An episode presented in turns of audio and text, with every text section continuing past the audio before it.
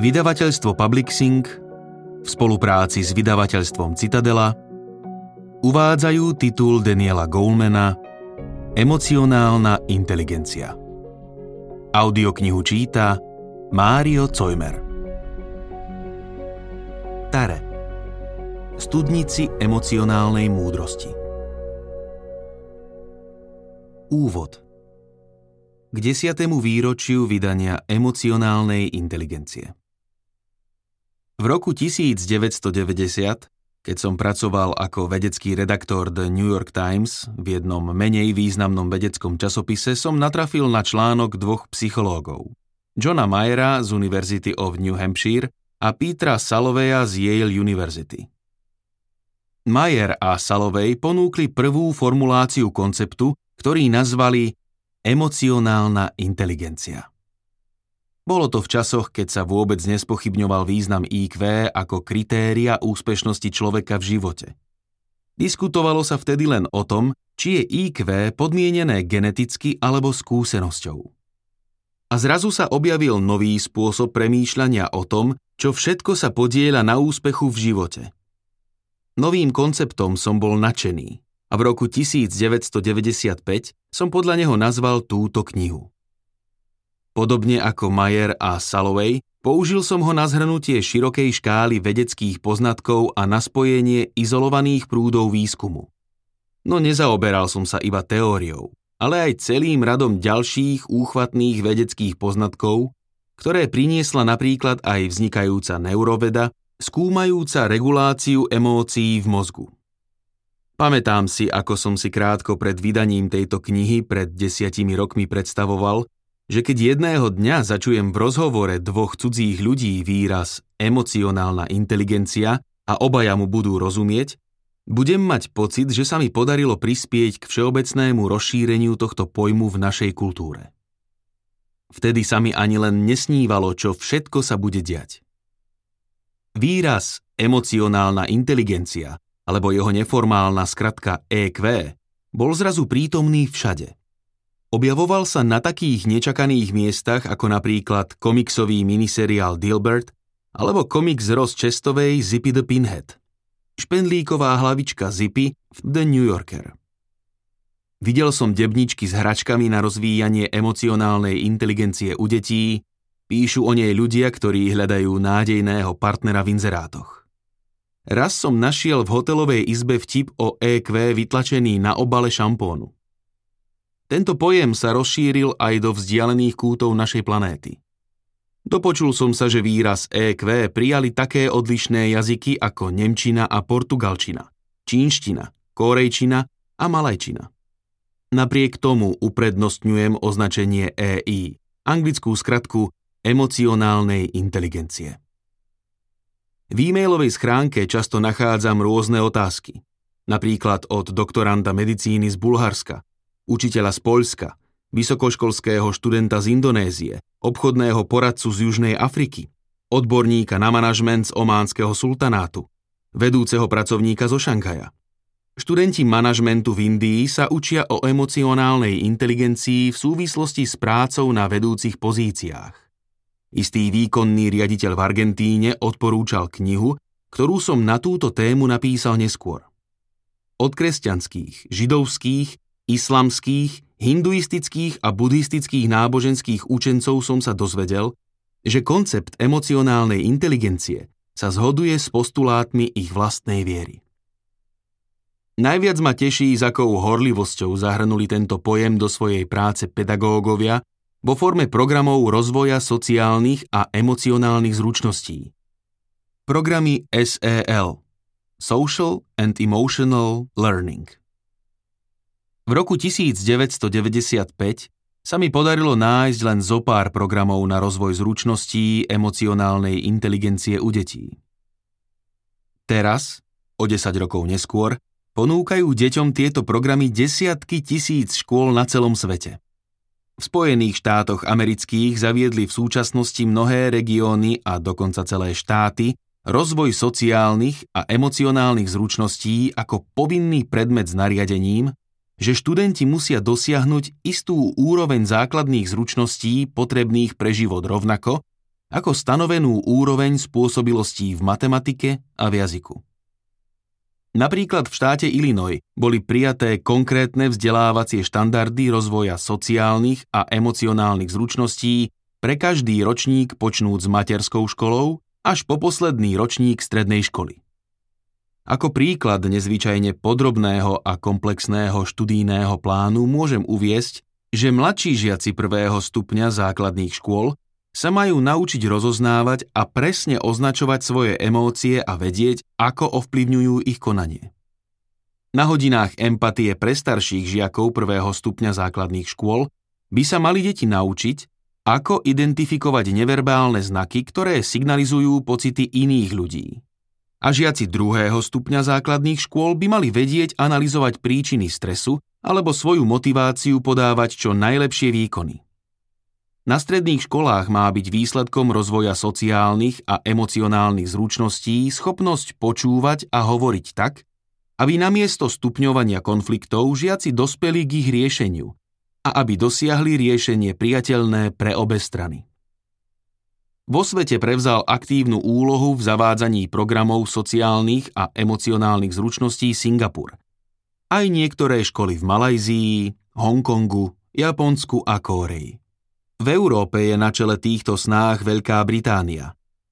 Ale aj vo vyše desiatich ďalších krajinách zaviedli niektoré školy výučbu emocionálnej inteligencie, napríklad Austrália a Nový Zéland, a niektoré krajiny v Latinskej Amerike a Afrike. V roku 2002 začalo UNESCO celosvetovú iniciatívu na propagáciu programov rozvoja sociálnych a emocionálnych zručností a ministerstvám školstva v 140 krajinách zaslalo oznámenie, v ktorom uvádza 10 základných princípov realizácie týchto programov. V niektorých štátoch zastrešuje pojem rozvoj sociálnych a emocionálnych zručností aj programy osobnostného rozvoja, prevenciu proti násiliu, boj proti šikanovaniu, protidrogovú prevenciu a disciplínu v škole. Cieľom nie je len redukovať tieto problémy medzi školákmi, ale aj zlepšiť školskú klímu a napokon i študijnú výkonnosť žiakov a študentov. V roku 1995 som na základe predbežného skúmania načrtol, že pomocou programov na rozvoj sociálnych a emocionálnych zručností sa deti zlepšujú v učení a zároveň sa predchádza problémom, ako je násilie. Teraz môžem túto skutočnosť vedecky potvrdiť. Ak pomôžeme deťom zlepšiť seba uvedomenie a seba dôveru, zvládať nepríjemné pocity a impulzívne reakcie a posilníme ich empatiu, vráti sa nám to nielen v zlepšovaní ich správania, ale nastane aj merateľné zlepšenie študijných výsledkov. Túto významnú správu priniesla nedávno dokončená metaanalýza 668 vyhodnocujúcich štúdií programov rozvoja sociálnych a emocionálnych zručností pre deti od predškolského veku až po strednú školu. Rozsiahly prieskum uskutočnil Roger Weisberg, ktorý vedie organizáciu spolupráca v oblasti akademického, sociálneho a emocionálneho vzdelávania na Illinoiskej univerzite v Chicagu. Táto organizácia stojí na čele snách o zavedenie programov na rozvoj sociálnych a emocionálnych zručností do škôl na celom svete. Údaje potvrdzujú, že programy na rozvoj sociálnych a emocionálnych zručností výrazne prispievajú k lepším študijným výsledkom, čo vidieť aj na výsledkoch testov a priemeroch známok. V školách, ktoré sa zúčastnili prieskumu, si takmer 50% detí zlepšilo výsledky v testoch a takmer 38% si zlepšilo priemer známok.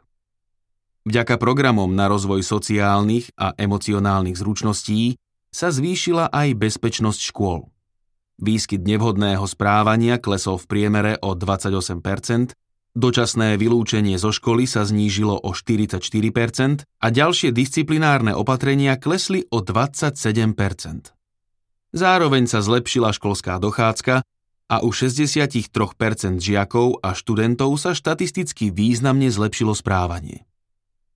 V oblasti výskumu sociálnych vied sú to v porovnaní s ostatnými programami podporujúcimi zmenu v správaní pozoruhodné výsledky. Programy na rozvoj sociálnych a emocionálnych zručností splnili očakávania. V roku 1995 som vyslovil predpoklad, že programy na rozvoj sociálnych a emocionálnych zručností sú také efektívne vďaka vplyvu na formovanie vyvíjajúcej sa nervovej sústavy u detí. Najmä na výkonové funkcie prefrontálnej kôry, ktorá riadi pracovnú pamäť, schopnosť uchovávať v mysli potrebné informácie pri vykonávaní istej činnosti a tlmí rušivé emocionálne podnety. Dnes máme k dispozícii prvé vedecké overenia tohto názoru. Mark Greenberg z Pensylvánskej štátnej univerzity, jeden z autorov osnov posilnenia stratégií alternatívneho myslenia, PAVS, v rámci rozvoja sociálnych a emocionálnych zručností uvádza, že tento program pre žiakov základnej školy nie lenže podporuje študijné výsledky, ale, a to je dokonca ešte dôležitejšie, že lepšie výsledky v učení možno do značnej miery pripísať zlepšeniu pozornosti a pracovnej pamäti, čo sú kľúčové funkcie prefrontálnej kôry. Toto jasne svedčí o tom, že neuroplasticita, formovanie mozgu pomocou opakovanej skúsenosti, zohráva v prínose programov na rozvoj sociálnych a emocionálnych zručností kľúčovú úlohu. Snáď najväčším prekvapením je pre mňa vplyv emocionálnej inteligencie na svet podnikania. Najmä v oblasti rozvoja vedúcich zamestnancov a zamestnancov v rámci vzdelávania dospelých. Harvard Business Review víta emocionálnu inteligenciu ako prevratnú myšlienku. Myšlienku, ktorá rúca paradigmu, ako jednu z najvýznamnejších myšlienok desaťročia v oblasti podnikania.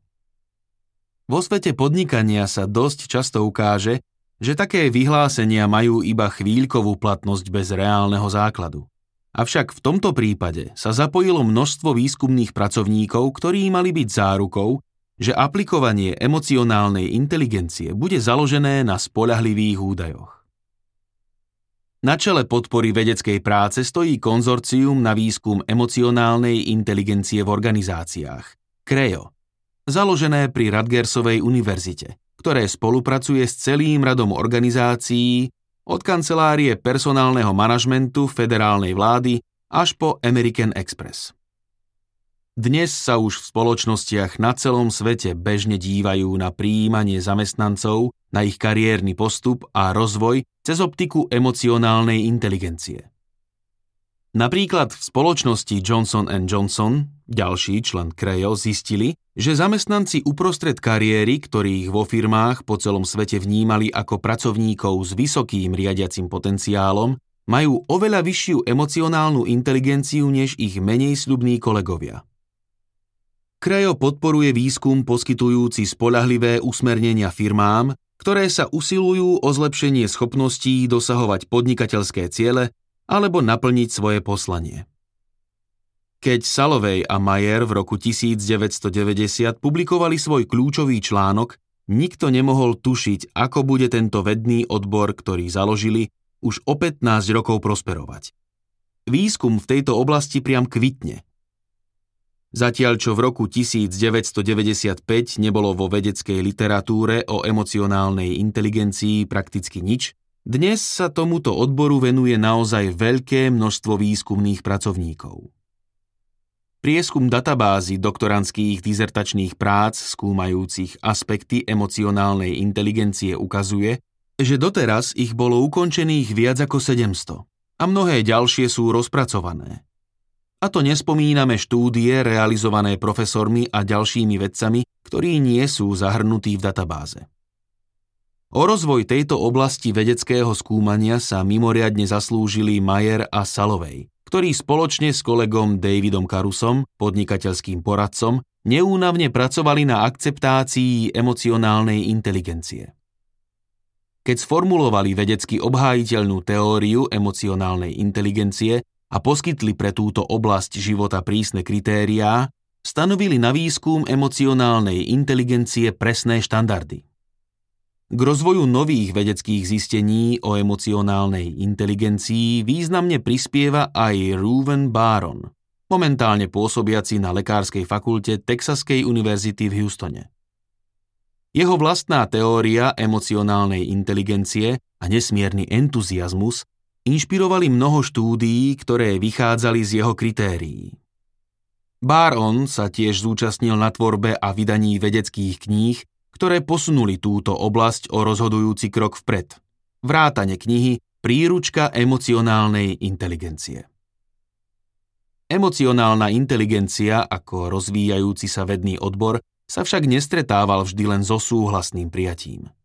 Niektorí odborníci, najmä tí, ktorí skalopevne a úzkoprso presadzovali názor, že IQ je jediné akceptovateľné meradlo ľudských schopností, ho prijímali kriticky. No i napriek tomu sa tento odbor ukázal ako životaschopný. Ako podotýka filozof vedy Thomas Kuhn, každý významný teoretický model by sa mal postupne prehodnocovať a kultivovať sústavným a prísnejším overovaním svojich premís. Zdá sa, že pokiaľ ide o emocionálnu inteligenciu, tento proces prebieha priaznivo. Momentálne existujú tri hlavné modely emocionálnej inteligencie s mnohými obmenami. A každý k nej pristupuje z iného pohľadu. Model Majera a Saloveja je založený výlučne na tradičnom chápaní inteligencie sformovanom v pôvodných prácach o IQ pred 100 rokmi. Model, s ktorým prišiel Reuven Baron, vychádza zo skúmania osobnej pohody, well-being. A môj vlastný model sa zameriava na pracovný výkon a riadenie organizácií. Pričom kombinujem teóriu emocionálnej inteligencie s desaťročia trvajúcimi výskumami o modelovaní kompetencií, ktorými sa odlišujú ľudia s vrcholnými výkonmi od priemerných. Bohužiaľ, na základe nie vždy správneho pochopenia tejto knihy vznikli isté mýty, ktoré by som tu a teraz rád vyjasnil. Jeden je až bizarný. Aj keď sa stále opakuje, ide o klamnú predstavu, že emocionálna inteligencia predstavuje 80% úspechu. Toto tvrdenie je nezmyselné. Táto chybná interpretácia pramení z údajov, ktoré naznačujú, že IQ predstavuje asi 20% kariérneho úspechu. Keďže tento odhad, a je to len odhad, neumožňuje objasniť veľkú časť úspechu, musíme hľadať ďalšie faktory, ktorými by sa dal vysvetliť zvyšok. To však rozhodne neznamená, že pod pojem emocionálna inteligencia sa dajú zhrnúť všetky zvyšné faktory úspechu, ktoré predstavujú veľmi širokú škálu. Okrem emocionálnej inteligencie je to napríklad majetok a vzdelanie rodiny, z ktorej pochádzame, temperament, šťastie a podobne. Ako zdôrazňuje John Mayer a jeho spolupracovníci, informácia, že 80% tvoria rôzne neobjasnené faktory, môže u neskúseného človeka vyvolať dojem, že naozaj existuje doteraz prehliadaná premenná, ktorej sa môže skutočne pripisovať obrovská časť životného úspechu. Hoci by sme si to želali, za 100 rokov existencie psychológie sa žiadnej zo skúmaných premenných nedal taký prínos prisúdiť. Ďalší bežný omyl sa týka zneužívania podtitulu tejto knihy Prečo môže byť emocionálna inteligencia dôležitejšia než IQ, najmä v takých súvislostiach, ako sú študijné výsledky, kde je treba používať tento výrok opatrne a s istými výhradami. Extrémnym prejavom tohto omylu je mýtus, že emocionálna inteligencia je dôležitejšia než IQ vo všetkých oblastiach ľudskej činnosti. Emocionálna inteligencia má prevahu nad IQ v prvom rade v mekkých oblastiach, kde nie je intelekt na dosiahnutie úspechu taký dôležitý, a kde schopnosti ako emocionálne sebaovládanie a empatia môžu byť dôležitejšie než čisto kognitívne schopnosti. A ako to občas býva, niektoré konkrétne oblasti majú v našom živote mimoriadný význam. Napríklad zdravie. A to do takej miery, že nepríjemné emócie a toxické vzťahy sa považujú za rizikové faktory ochorení. Mnohé súčasné štúdie potvrdzujú, že ľudia, ktorí zvládajú svoj emocionálny život s väčším pokojom a sebauvedomením, sú na tom zdravotne výrazne a merateľne lepšie. Druhou takou oblasťou je láska a osobné vzťahy, kde, ako všetci vieme, sa aj veľmi inteligentní ľudia dopúšťajú veľkých hlúpostí. A treťou oblasťou je vrcholová úroveň súťaží, ako je šport na svetovej úrovni. Od športového psychológa, ktorý koučuje olympijské týmy Spojených štátov, som sa dozvedel, že každý na tejto úrovni nevyhnutne investuje do prípravy viac ako 10 tisíc hodín tréningu. Takže úspech závisí od psychickej formy športovca. Komplexnejší obraz poskytujú výsledky štúdií o manažmente v podnikaní a v rôznych profesiách. Podľa výšky IQ sa dá spolahlivo predpovedať, či zvládneme kognitívne výzvy, ktoré sa vyžadujú na určitej pracovnej pozícii. Stovky, možno tisícky štúdií potvrdzujú, že na základe IQ vieme predpovedať, akú kariérnu úroveň človek zvládne. O tom nie je pochýb. Ak však treba predpovedať, kto bude v intelektuálne náročnej profesii spomedzi viacerých talentovaných kandidátov najsilnejší líder, Predpoveď na základe IQ zlyhá na celej čiare.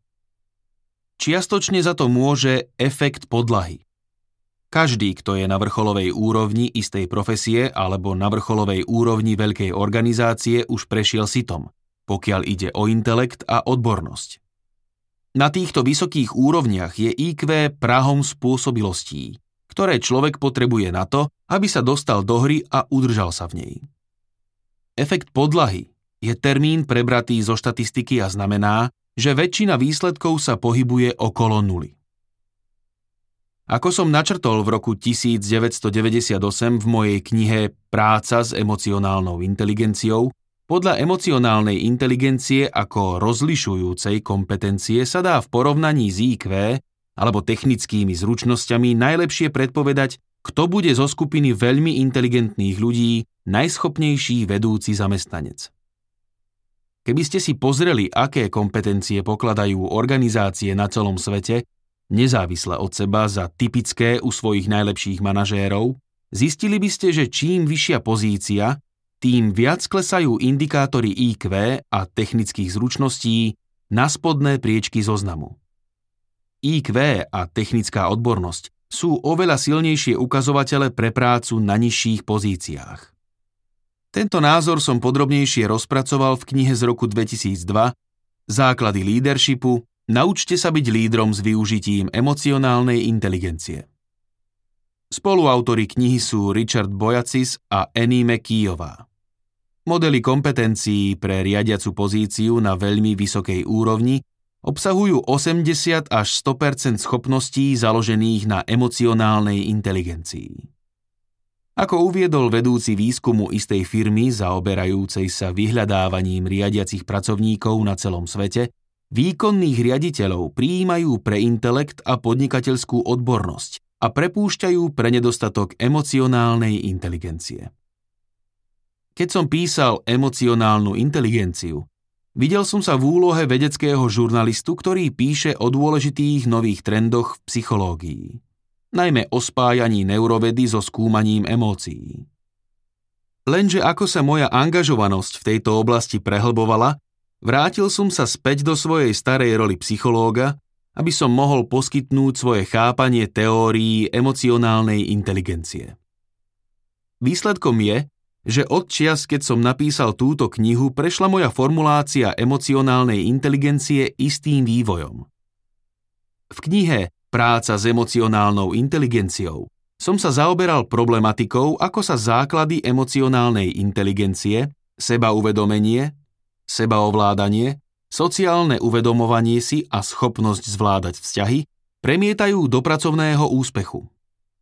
Požičal som si pritom koncept kompetencia od Davida McClellanda, psychológa z Harvardu, môjho mentora na postgraduálnom štúdiu.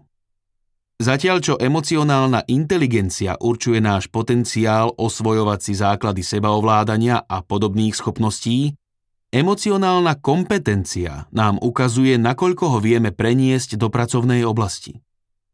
Dobre zvládať emocionálnu kompetenciu v oblasti služby zákazníkom alebo tímovej práce si vyžaduje ovládať základy emocionálnej inteligencie, najmä sociálne uvedomovanie a zvládanie vzťahov. Emocionálne kompetencie sú naučené schopnosti.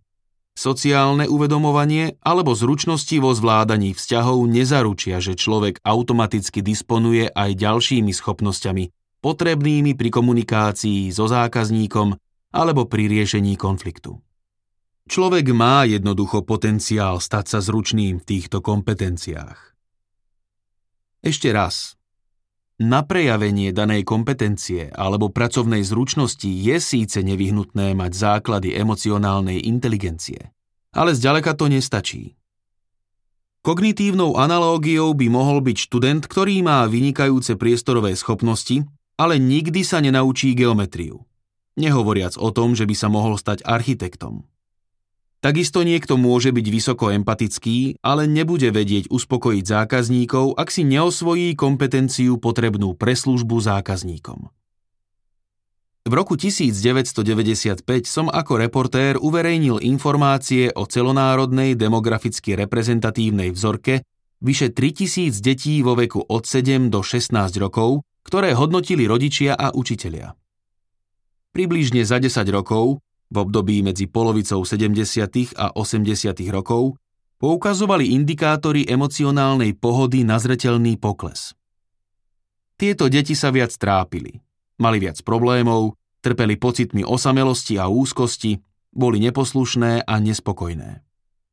Samozrejme, vždy sa nájdú aj výnimky, deti, z ktorých vyrástli výnimočné ľudské bytosti, nech už všeobecné čísla hovoria čokoľvek. Avšak neskôr sa u skupiny detí hodnotených v roku 1999 prejavilo výrazné zlepšenie oproti deťom z konca 80. rokov, hoci celkom nedosiahli úroveň z polovice 70. rokov. Pravda je, že vo všeobecnosti sa rodičia na svoje deti skôr sťažovali. Stále sa znepokojovali, že sa ich deti ponevierajú s kamarátmi, ktorí majú na ne zlý vplyv a deti boli nespokojné dokonca ešte viac. Ale trend jasne smeroval nahor. Ak mám byť úprimný, nechápem to. Domnieval som sa, že dnešné deti sú mimovoľné obete ekonomického a technologického pokroku. Majú nižšiu emocionálnu inteligenciu, pretože ich rodičia trávia v práci viac času než predchádzajúce generácie. Pretože nárastom mobility sa odstrihli väzby na širokú rodinu a pretože voľný čas je teraz štruktúrovanejší a preorganizovaný. Veď napokon emocionálna inteligencia sa tradične odovzdávala v priebehu každodenného života. S rodičmi a príbuznými a pri každodenných spontánnych činnostiach a hrách. Pri príležitostiach, o ktoré je dnešná mládež ukrátená. A potom je tu technologický faktor. Dnešné deti trávia viac času o samote než kedykoľvek predtým v histórii ľudstva a zízajú na monitor. Je to vlastne prirodzený experiment bezprecedentných rozmerov. Stanú sa z týchto technicky zdatných detí dospelí, ktorí sa budú s inými ľuďmi cítiť rovnako príjemne ako so svojimi počítačmi? Mal som obavy, že detstvo strávené vo virtuálnom svete bude napriamu interakciu mladých ľudí s inými ľuďmi pôsobiť skôr obmedzujúco. Toľko moje argumenty. Za posledných 10 rokov sa nestalo nič, čím by sa zvrátil tento trend. Napriek tomu sa zdá, že deťom sa našťastie darí lepšie. Thomas Achenbach, psychológ z Vermonskej univerzity, ktorý sa zaoberal týmito štúdiami, vyslovil hypotézu, že ekonomický boom 90. rokov prospel deťom i dospelým. Viac práce a menej kriminality viedlo k lepšej výchove detí. Predpokladá, že keby prišla ďalšia väčšia ekonomická recesia, boli by sme svedkami ďalšieho poklesu emocionálnej inteligencie u detí. Čas ukáže, či to tak bude. Závratná rýchlosť, akou sa emocionálna inteligencia stala hlavnou témou veľkého množstva vedných odborov, sťažuje prognózy jej ďalšieho rozvoja. Napriek tomu si dovolím predložiť pár nádejných predstav o rozvoji tejto oblasti v blízkej budúcnosti. Z prínosu, ktorý súvisí s rozvojom potenciálu emocionálnej inteligencie, mali úžitok privilegovaní, ako sú vysoko postavení manažéri v podnikateľskej sfére a deti v súkromných školách. Samozrejme, aj veľa detí z chudobných štvrtí má z neho úžitok. Napríklad, ak bol na ich škole zavedený program na rozvoj sociálnych a emocionálnych zručností. Ale mojou snahou je podporovať ďalšiu demokratizáciu rozvoja tohto typu zručností aj do často zanedbávaných sfér, ako sú rodiny žijúce vo veľkej chudobe, kde deti často trpia emocionálnymi traumami, ktoré prispievajú k zhoršeniu ich aj tak bezútešnej situácie. A do väzníc. Najmä pre mladých páchateľov, ktorí by mohli nesmierne získať z posilňovania takých zručností, ako je zvládanie hnevu, sebauvedomovanie a empatia. Keby pri rozvoji týchto schopností dostali správnu pomoc, ich život by sa zlepšil a ich komunity by boli bezpečnejšie. Tiež by som bol rád, keby sa rozšírilo vnímanie emocionálnej inteligencie ako takej. Aby sa pozornosť presunula od schopností jednotlivca na to, čo vzniká pri interakcii ľudí, či už vo dvojici alebo vo väčších skupinách. Niektoré výskumy, najmä práca psychologičky Vanessy Draskatovej z Univerzity v New Hampshire o tom, ako sa týmy môžu stať emocionálne inteligentné, sa už o tento posun úspešne zaslúžili. Mohlo by sa však urobiť oveľa viac. A nakoniec, predstavujem si, že raz príde deň, keď bude emocionálna inteligencia natoľko rozšírená, že o nej nebudeme musieť hovoriť, lebo sa stane súčasťou bežného života takej budúcnosti sa programy na rozvoj sociálnych a emocionálnych zručností stanú štandardnou praxou na všetkých školách. Podobne budú kvality emocionálnej inteligencie, ako je seba uvedomovanie, zvládanie deštruktívnych emócií a empatia, samozrejmosťou a nevyhnutnosťou na prijatie do práce alebo povýšenie. Najmä však na vedúce pozície. Keby bola emocionálna inteligencia natoľko rozšírená ako IQ a spoločnosť by ju vnímala ako meradlo ľudských kvalít, potom verím, že naše rodiny, školy, pracoviská a komunity by boli humánnejšie a podnetnejšie.